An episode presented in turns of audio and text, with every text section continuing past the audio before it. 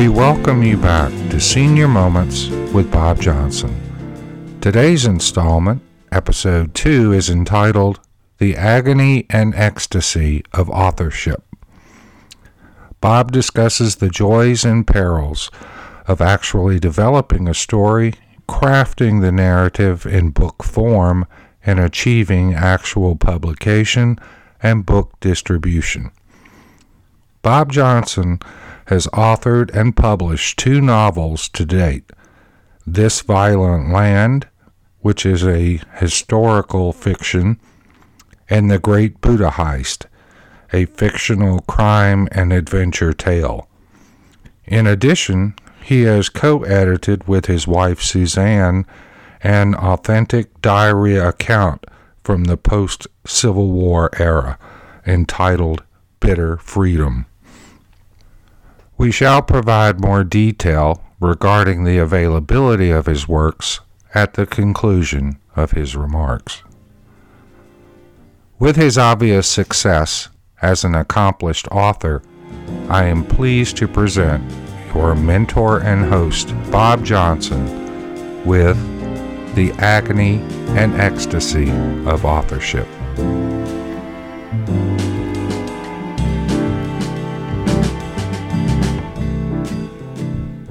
Hi, today we're going to talk about books. Books are uh, one of the wonderful ways we have of learning things. They're not as popular as they used to be, but in some respects, because of the introduction of the technological changes, such as the, the laptops and the social networks and the, the uh, smartphones and all those other things that uh, divert people from sitting down with a good book. But quite frankly, on a cold winter evening, sitting by the fire, I'd much rather sit down with a good book in that comfortable chair uh, and uh, and fall asleep. And the same is uh, true at night going to bed. Into bed, it's kind of hard to take a laptop into bed with you. At least I wouldn't do it. Cicero is uh, supposed to have said, "A house without books is like a body without a soul." That's very profound, and uh, I hope that uh, you'll be able to catch some of my enthusiasm for books in the course of this uh, uh, brief podcast. And perhaps uh, even more so, I hope that when I finish, you may very well feel, well, maybe I'll give it a try after all. Many people have said to me, and I suspect to you too, someday I'm going to write a book. And I have found that very few of those people, and you probably have had the same experience, very few of those people who are going to write a book ever get around to doing it. Uh, the late Erma Bombeck, for example, said, You know, you can spend all the time you want thinking about what a wonderful title you're going to have for that great book you write next, but uh, sooner or later you have to sit down and start writing it. And uh, that's the hard part. I think it might have been A.O. White. It was certainly some profound, well known author who said, what you do on a book to get started is you apply posterior to chair. Now, author White didn't happen to use the word posterior, but this is a family podcast, so I had to clean it up a little bit. But the point is, you have to sit down and start writing. Somerset Maugham, uh, I'm quoting a lot of people here, but Somerset Maugham said, Writing a book is easy. All you do is pull out a piece of plain paper and uh, grab a pencil or a pen, and you stare at that piece of plain paper until little beads of blood come out on your forehead. And uh, uh, that, that would be the agony part of it, and there is such a thing as writer's block. Incidentally, before I get rolling uh, any further on the book subject, I, I, want to refer back to my first podcast a while back about uh, being a human guinea pig and being exposed to an atomic bomb explosion by my government uh, and yours too, uh, by uh, uh, without any protective gear back in 1951. Fortunately, I didn't suffer any severe uh, consequences from that experience. friends sometimes ask me after they hear the story, "Do you glow in the dark?" And my answer is always, "No, I do not. Definitely glow in the dark." Not anymore, anyway. You might well ask, well, who is this guy, Bob Johnson? He's trying, who's trying to give me advice on how to write a book. Uh, what are his credentials? Has he been a, uh, liter- a uh, literature professor in college? Uh, has he taught, uh, taught creative uh, writing in graduate school? And I have to confess, neither of those is true. My last creative writing course was probably in high school, and I learned all about production control in graduate school, but I didn't learn anything about creative writing. But the fact of the matter is, my credentials have to lean on the fact that I've written a couple of books that got published. And the first one uh, uh, has been moderately successful. A lot of people have read it, uh, several thousand as far as I can tell. And the second book just came out. So, uh, and I'm going to tell you about how those books came about and how I came to write them, hopefully, hoping that you may understand from what my experience was just how easy it would be for you to get started on writing that book you've been thinking about for all of these years. Several years ago, in fact, it was about uh, 15 years ago to be exact, when I was in my mid 70s, my wife's cousin up in Annapolis, Maryland, said he'd been digging through a trunk in his basement. Uh, and uh, he came up with a journal which was written by his great grandfather and my wife's grand, great grandfather, the same person named William Stone. And this journal talked about his experience for four years while he was an agent of the Freedmen's Bureau right after the Civil War. Now, I don't know whether you've heard about the Freedmen's Bureau, but uh, 99% of our American people haven't the slightest idea what it was. Now, I'm not going to tell you more about the Freedmen's Bureau, uh, except that uh, uh, it was a kind of a misguided but well-intentioned attempt by Congress to turn four and a half million people of uneducated slaves into law-abiding, full-fledged, uh, responsible citizens uh, in a couple of years. Uh, it, uh, it, it, it, didn't work, but uh, the experiences of William Stone were recorded in this journal of about 200 handwritten pages, which my wife and I painfully recorded. I, will give you more information about the Freedmen's Bureau in some future podcast, but I don't want to get diverted at this point. We worked our way through it and found it to be such a profound, profound explanation of what was going on in our nation in the few years right after the Civil War that we typed it up and after deciphering all the words, handwritten words of 150 years uh, duration, uh, and uh, we distributed it to our family members. They were all appreciative, so much so that our cousin up in uh, Annapolis uh, went into that trunk again and came up with six little books. What were they? They were the diary that William Stone, our uh, protagonist of the first one, uh, had written. And he talked about what it was like to be a soldier in the Civil War, starting as a private and winding up as a major wounded three times in, uh, in a total of four battles. Uh, and uh, he did such a good job that we did the same thing with that material and uh, distributed it to the family. Well, now our cousin up in Annapolis said, I'm going to go and look in that trunk again. And he found a diary that this William Stone had written when he was just a broth of a lad starting at 10 years old up in Bolton, Massachusetts, the son of a congregational minister. And uh, he uh, he continued writing in that diary every day, talking about his loves with the, uh, young schoolgirls and uh, working on his father's farm, which his father needed to operate to supplement his pay as a congregational minister.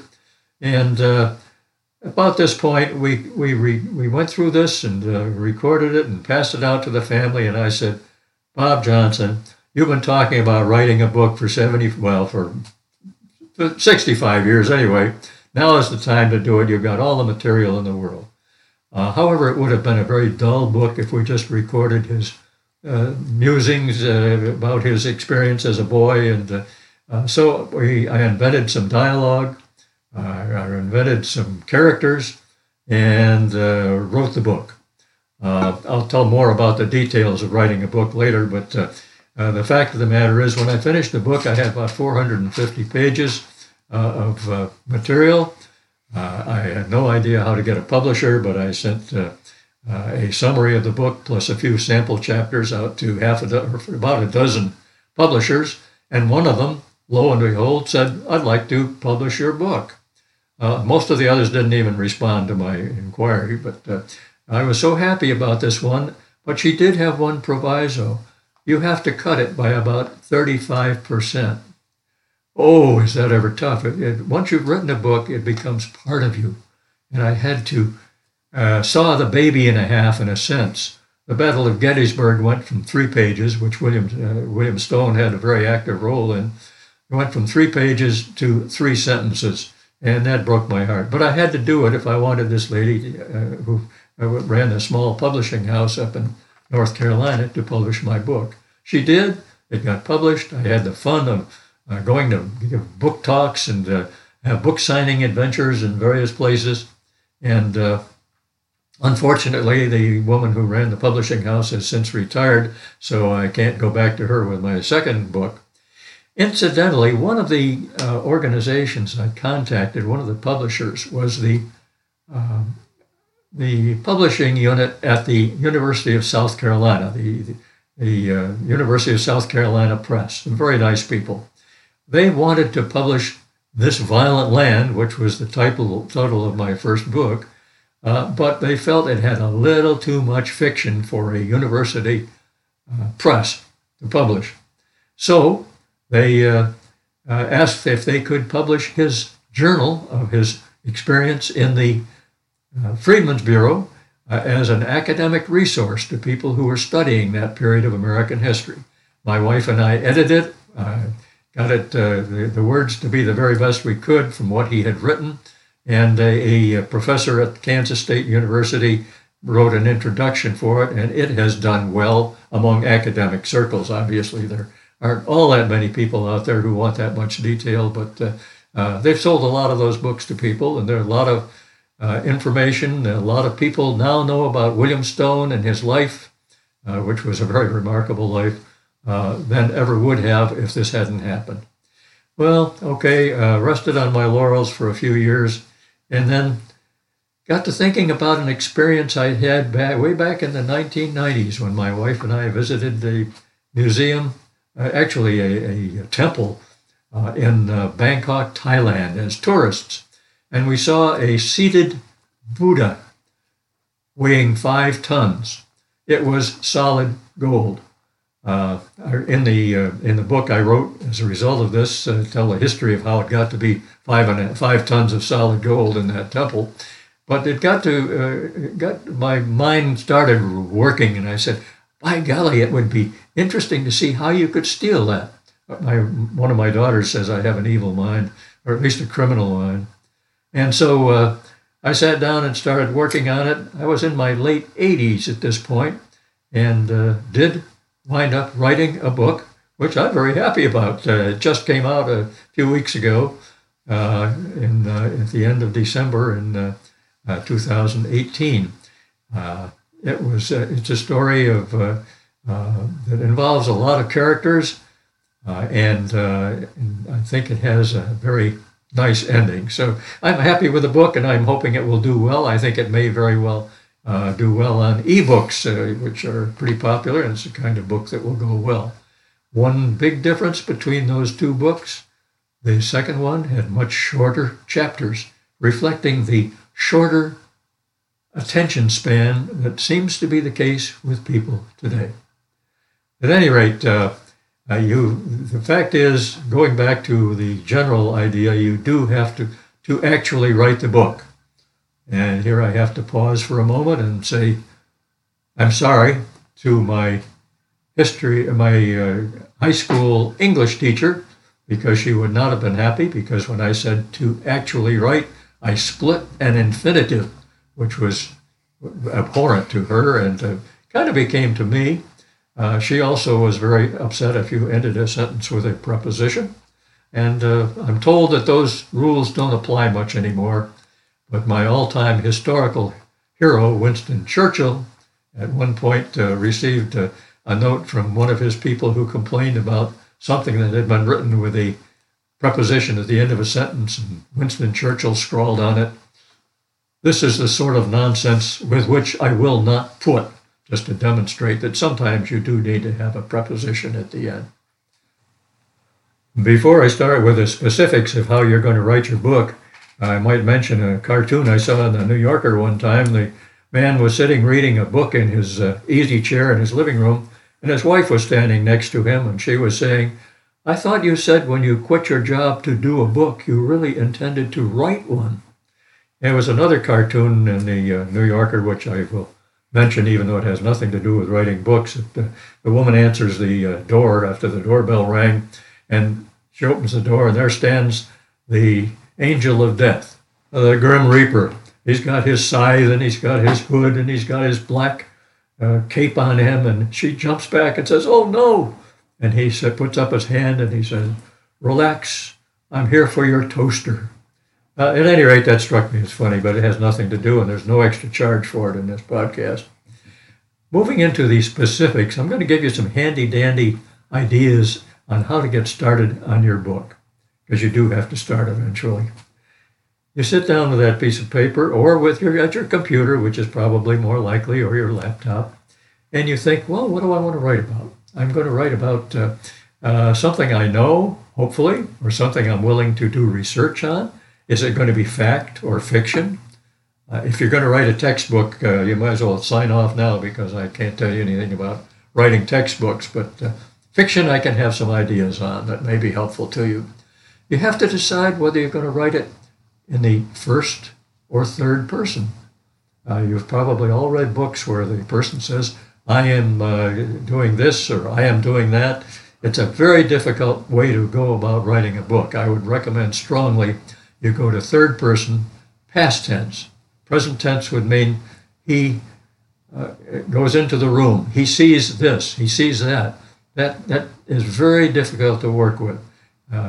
Go to third person, uh, past tense. You'll find it a lot easier. You can switch to some of those other unique ideas in your second and third books if you want. In case you're worried about it, you don't have to have the whole book in your brain before you start writing. Uh, I know in this last book I wrote, uh, I really didn't have a pattern to follow except my own imagination.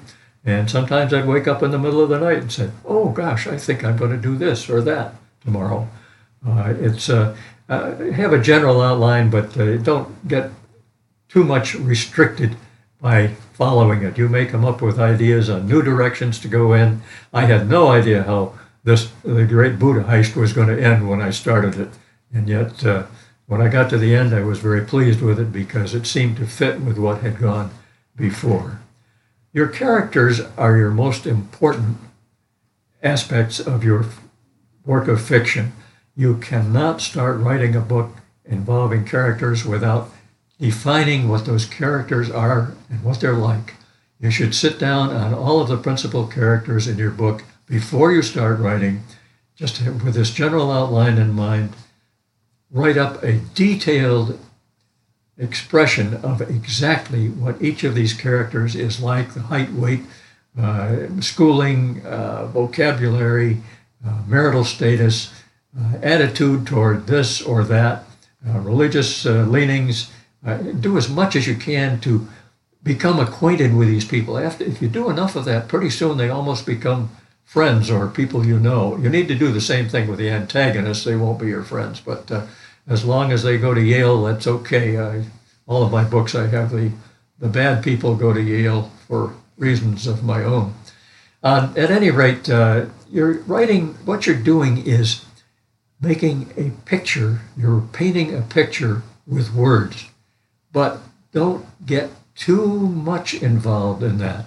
I know I've read books, and I suspect you have too, where the uh, hero walks into a room and you get so much detail about what the room is like the brocade curtains and the uh, desk in the middle, and uh, the lamps over at the side has a lampshade that uh, uh, looks as though it's been around for a long time, and, uh, and the floor is a kind of a brown carpet and it goes on and on. And by the time you get through the word picture, you kind of lost interest in the story. You have to reach a happy medium, kind of a compromise by how much by how much detail you give.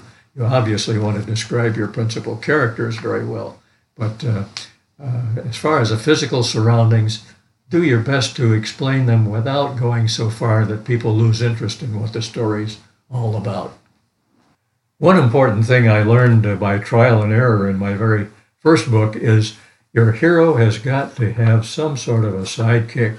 I mean, uh, what would the Lone Ranger have done without Tonto or or uh, Andy Griffith without uh, that uh, guy in his office that he had to talk with, uh, uh, or any of the other people? If you if you want to really have your protagonist get to be known, you have to have somebody for them to talk to from time to time. Otherwise, you're always writing about what they're thinking, and that is particularly complicated and difficult and even distracting. But if they've got somebody they are having a constant conversation with, it's a much easier way to explain what kind of a person your various characters are. But your protagonist has got to have a sidekick. It helps with the antagonist too. The villain of the piece uh, has got to really ought to have somebody to work with and uh, and send on uh, terrible errands and that sort of thing. Uh, it's uh, very important to recognize that you've got to have a lot of discipline to do this. Uh, you've got to set aside a particular time to write your book, or you'll never write it. I can guarantee it. What I did with the first book and also with the second one is I decided that every day from 3 to 5 p.m. was going to be totally without interruption of any kind, unless the house was on fire. I probably would have noticed that. But that I, it was understood in the household that 3 to 5, I was going to be working on the book, and I didn't want anybody to come in and bother me. And I also disciplined myself by saying, I won't get up from this table and go to my evening pre dinner cocktail until I've written at least two pages. I did it all in handwriting. You can do it on your computer and probably do a lot more a lot faster. But you've got to have that discipline. If you don't, you're going to find multiple excuses on a daily basis for not sitting down to write the book. And once you do that, uh, it's like going there swimming every day in a cold pool. It's so easy to think of excuses why not to do it. But it's the only way you're going to get the book written, I guarantee it. But eventually you will get the book finished and you'll say, oh boy, now I can send it to a publisher. Right? Wrong. You've got to sit down with that and go through it and go through it and go through it and correct little errors, um, rewrite things that you feel could be rewritten better. In other words, edit, edit, edit. It's got to be done very carefully. And then you ask friends and even neighbors to read it and give suggestions on what they think might make it a better book. Because what you want to do when you go to a publisher is have a very best product you can possibly present because publishers see a lot of manuscripts on a daily basis, and yours has got to stand out as the best. I'm sure you have heard about such a thing as writer's block because uh, that's I guess that's the part of the agony that can go with writing a book is because some days you will, will actually sit down and uh, as uh, Somerset Maugham said, uh, have little beads of blood break out on your forehead because you have a tough time. But don't give up because you have it in your brain to get past writer's block and start putting things on paper and uh, start advancing your story. Uh, I would not want you ever to say, "Oh, I guess I've got writer's block. I ought to quit now." Don't you dare do it, because uh, it will come. Uh, there'll be days when you can't stop yourself writing. You'll do four or five pages uh, in uh, in a couple of hours, as I once or twice did. And now you've got a book, and you get it into a nice, neat manuscript, and you get it properly bound, and you send uh, a few sample chapters to a number of different publishers. Where do you get the publishers' names and addresses? Your friendly library will have a list of all the current publishers in the United States, and you can just go through it. Many of them have written what kind of books they're looking for, and you pick out, uh, well, let's say a dozen or so and give it a try. And uh, I guarantee if you've written a good book and have done a good job of working at it, you're going to have a publisher say, I'd like to publish your book. There are two types of publishers that I know of uh, the conventional publisher, which will say, uh, where they'll say, well, I'd like to publish your book, and uh, I'm willing to uh, put the money into it, and I think you have a winner here, Mr. Author. Uh, that's what I had on the first book, and I was very pleased about that, even though I had to cut it so very substantially. And the second book, I thought I'd take it uh, a little bit easier and self publish. That means you pay the money up front, but the publisher does all the marketing and uh, supposedly does all of the editing and uh, does a lot of the things that you would have to do with a conventional publisher. I can't say which is the best. Uh, you have to make your own decision based on uh, what uh, your current situation, whether you're willing to spend the time maybe looking a little bit harder for a conventional publisher or, or not. But uh, I'll tell you what, when that book comes through and you pick up in your hand a book that the publisher has put together with a, an appropriate cover and an appropriate story about you and your background on the back of it, there's nothing like the ecstasy that goes with it, quite frankly, except when you start hearing from friends and relatives about having read your book and said, oh boy, you're really good. That's a wonderful feeling. What's the agony? Well, uh, don't expect to be a, make a fortune. If you go into this to make money, you may be doomed to disappointment because uh, uh, unless your name is uh, Tom Clancy or John Grisham, you probably are not going to become rich, but you're certainly going to become famous among your friends and relatives and all the other people in the world who happen to pick up your book and read it.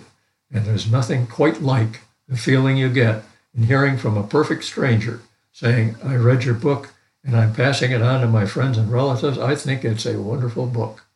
And also, you have the knowledge that long after you've gone on to whatever comes next in life or death, your book will live on and people will read it and will enjoy it, and you will be bringing people pleasure long after you've stopped having it yourself. I've been asked whether I ever plan to write any more books. Uh, at age 90, uh, one would wonder whether it's time for me to hang up my uh, stylus or whatever I write with and uh, say that's enough. No, I've got another book rattling around in my head. Uh, and uh, the, the, I've already come up with the title, The Accidental Murders. And I'm going to leave it at that because I'm writing about something I know. and I don't want to give away the plot because some of you aspiring writers might decide to beat me to the punch. But at any rate, uh, I, I, want to tell you that there is great pleasure in being an author, and uh, I want to offer uh, uh, the advice that every one of you who has listened to this podcast has it within you to write a book. If you follow a few simple ideas, you can do it. And uh, all I can do is say goodbye and good luck.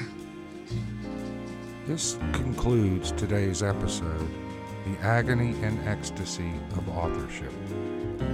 The written works of Bob Johnson include This Violent Land, published by Bright Mountain Books Incorporated and available on Amazon.com. The Great Buddha Heist, published by Dorrance Publishing Company, also available through Amazon.com or at Dorrance D O R R A N C E, bookstore.com. His third book, entitled Bitter Freedom, was co edited with Suzanne Johnson and includes a foreword by Lou Falkner Williams.